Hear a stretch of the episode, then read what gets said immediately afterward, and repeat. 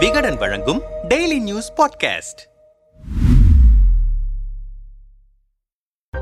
அடுத்த நாடாளுமன்ற தேர்தலிலும் வெற்றி பெற்று மூன்றாவது முறையாக மோடியை பிரதமராக்கிவிட வேண்டும் என்ற முனைப்புடன் வேலை செய்கிறது பாஜக. இந்த சூழலில் கன்னியாகுமரி முதல் காஷ்மீர் வரை நடைபயணம் தொடங்குவதுடன் கட்சி தலைவரை தேர்ந்தெடுப்பதற்கான தேர்தலையும் அறிவித்திருக்கிறது காங்கிரஸ் கட்சி. தலைவர் தேர்தல் நூத்தி முப்பத்தி ஏழு ஆண்டுகால வரலாறு கொண்ட காங்கிரஸ் கட்சி சட்டமன்ற நாடாளுமன்ற தேர்தல்களில் தொடர் தோல்விகளை சந்தித்து வருகிறது. இந்த சூழலில் காங்கிரசிலிருந்து முக்கிய தலைவர்கள் சிலர் அடுத்தடுத்து விலகியிருக்கிறார்கள். சமீபத்தில் மூத்த தலைவர் குலாம் நபி ஆசாத் விலகியதை தொடர்ந்து ஜம்மு காஷ்மீரில் முன்னாள் துணை முதல்வர் தாரா சன் உட்பட அறுபதற்கும் மேற்பட்ட நிர்வாகிகளும் வெளியேறியிருக்கிறார்கள். இதற்கு முன்பாக முன்னாள் மத்திய அமைச்சர்கள் கபில் சிபில் அஸ்வானி குமார் ஜோதிராதித்யா சிந்தியா பஞ்சாப் காங்கிரசின் முன்னாள் தலைவர் சுனில் ஜாகர் உட்பட பல முன்னணி தலைவர்கள் காங்கிரசிலிருந்து வெளியேறினார்கள். குஜராத் சட்டமன்ற தேர்தல் விரைவில் நடைபெறவிருக்கும் சூழலில் அங்கு பிற்படுத்தப்பட்டோர் சமூகத்தினரிடையே செல்வாக்கு பெற்றவரான ஹர்திக் பட்டேல் காங்கிரசிலிருந்து விலகி பாஜகவில் இணைந்துவிட்டார். இவர்கள் அனைவருமே காங்கிரசின் தலைமை மீது குறிப்பாக ராகுல் காந்தி மீது கடும்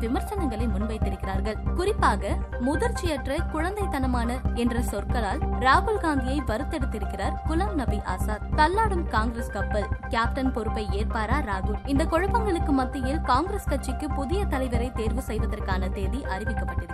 அக்டோபர் பதினேழாம் தேதி புதிய தலைவர் தேர்வு செய்யப்படவிருக்கிறார். அதற்கு முன்பு கன்னியாகுமரியிலிருந்து காஷ்மீர் வரை நீண்ட நடைப்பயணத்திற்கு காங்கிரஸ் தயாராகி வருகிறது. ராகுல் காந்தி தலைமையில் செப்டம்பர் ஏழாம் தேதி தொடங்கும் இந்த பயணம் பன்னிரண்டு மாநிலங்கள் இரண்டு யூனியன் பிரதேசங்கள் வழியாக நூத்தி ஐம்பது நாட்கள் சுமார் மூவாயிரத்தி ஐநூறு கிலோமீட்டர் தூரத்திற்கு மேற்கொள்ளப்படவிருக்கிறது. கன்னியாகுமரியில் நடைபெறும் நடைப்பயண தொடக்க நிகழ்ச்சியில் ராகுல் காந்தியுடன் முதல்வர் ஸ்டாலினும் பங்கேற்கவிருக்கிறார். நடைப்பயண வரலாறு. மக்களை நேரடியாக சந்திப்பதற்கான வாய்ப்பை ஏற்படுத்தி தரும் நடைப்பயணங்கள் அதிகாரத்தை பிடிக்க பல தலைவர்களுக்கு உதவியிருக்கின்றன. ஜனதா கட்சியின் தலைவராக இருந்த சந்திரசேகர் ஆயிரத்தி தொள்ளாயிரத்தி எண்பத்தி மூன்றாம் ஆண்டு கன்னியாகுமரியிலிருந்து டெல்லி ராஜ்கட் வரை நான்காயிரம் கிலோமீட்டர் நடைப்பயணத்தை மேற்கொண்டார். ஆயிரத்தி தொள்ளாயிரத்தி தொன்னூறில் அவர் பிரதமரானார். ஆந்திராவில் காங்கிரஸ் கட்சியின் ஒய் எஸ் ராஜசேகர ரெட்டி இரண்டாயிரத்தி மூன்றாம் ஆண்டு ஆயிரத்தி ஐநூறு கிலோமீட்டர் தூரம் நடைப்பயணம் சென்றார். இரண்டாயிரத்தி நான்காம் ஆண்டு சட்டமன்ற தேர்தலில் வென்று அவர் அவர் ஆந்திர முதல்வரானார். தெலுங்கு தேசம் கட்சியின் தலைவர் சந்திரபாபு நாயுடு இரண்டாயிரத்தி பன்னிரெண்டாம் ஆண்டு இரண்டாயிரத்தி எட்நூறு கிலோமீட்டர் தூரம் நடைப்பயணம் சென்றார். இரண்டாயிரத்தி பதினாலு சட்டமன்ற தேர்தலில் வென்று அவர் ஆந்திர முதல்வரானார். ஒய் எஸ் ஆர் காங்கிரசின் தலைவர் ஒய் எஸ் ஜெகன்மோகன் ரெட்டி இரண்டாயிரத்தி பதினேழாம் ஆண்டு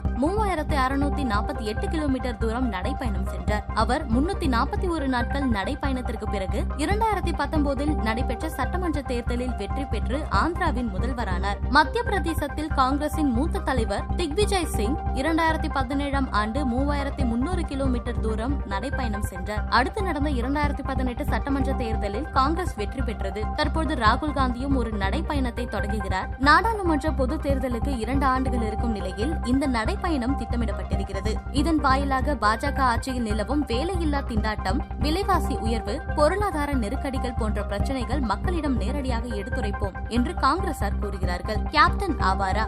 இதெல்லாம் சரிதான். தட்டு தடுமாறி சென்று கொண்டிருக்கும் காங்கிரஸ் என்ற கப்பலுக்கு உடனடி தேவை ஒரு சிறந்த கேப்டன். ராகுல் காந்திக்கோ கேப்டன் நாட்காலியை கண்டால் அலர்ச்சியாக இருக்கிறது. தலைவர் பதவியில் அமர ராகுல் காந்திக்கு விருப்பமில்லை என்ற நிலையில் காந்தி குடும்பத்தின் ஆதரவுடன் ராஜஸ்தான் முதல்வர் அசோக் கெலாட் தலைவர் பதவிக்கு முன்னிறுத்தப்பட வாய்ப்பு இருப்பதாக காங்கிரஸ் வட்டாரத்தில் பேசப்படுகிறது. இதற்கிடையே நாடாளுமன்ற உறுப்பினரான சசி தரூர் தலைவர் பதவியை பிடிக்க தயாராகி வருகிறார். நேரு குடும்பம்தான் காங்கிரஸ் கட்சியின் பலவீனம் என்று எதிர்க்கட்சிகள் குற்றம் சாட்டினாலும் அதுவே அந்த கட்சிக்கு பலமாகவும் அந்த கட்சியின் முற்போக்கு முகமாகவும் இருப்பதை மறுக்க முடியாது. ஆயிரத்தி தொள்ளாயிரத்தி தொண்ணூத்தி எட்டாம் ஆண்டு காங்கிரஸ் தலைவராக சீதாராம் கேசரி இருந்தபோது கட்சி பலவீனமாக இருந்தது. காந்தி குடும்பத்தை சேர்ந்த ஒருவர் வந்தால்தான் கட்சியை காப்பாற்ற முடியும் என்று நினைத்த காங்கிரசார் சீதாராம் கேசரியை அனுப்பிவிட்டு சோனியா காந்தியை தலைவராக்கினர். அதன் பிறகு பத்தாண்டு காலம் மத்தியில் காங்கிரஸ் ஆட்சி புரிந்தது. தற்போது மீண்டும் ஒரு மோசமான சூழலை காங்கிரஸ் சந்தித்து வருகிறது. காங்கிரஸை அழிக்க வேண்டும் என்று பாஜக கங்கணம் கட்டிக் கொண்டிருக்கும் தற்போதைய சூழலில் தலைவர் பதவியை ராகுல் காந்தி ஏற்க வேண்டும் என்று காங்கிரஸ் கட்சியினர் பலர் வலியுறுத்தி வருகின்றனர். தமிழ்நாட்டில் திமுக திக உள்ளிட்டவையும் அதையே சொல்கின்றன. தொண்டர்கள் கூட்டணி கட்சிகளின் உணர்வை புரிந்து கொள்வாரா ராகுல் காந்தி?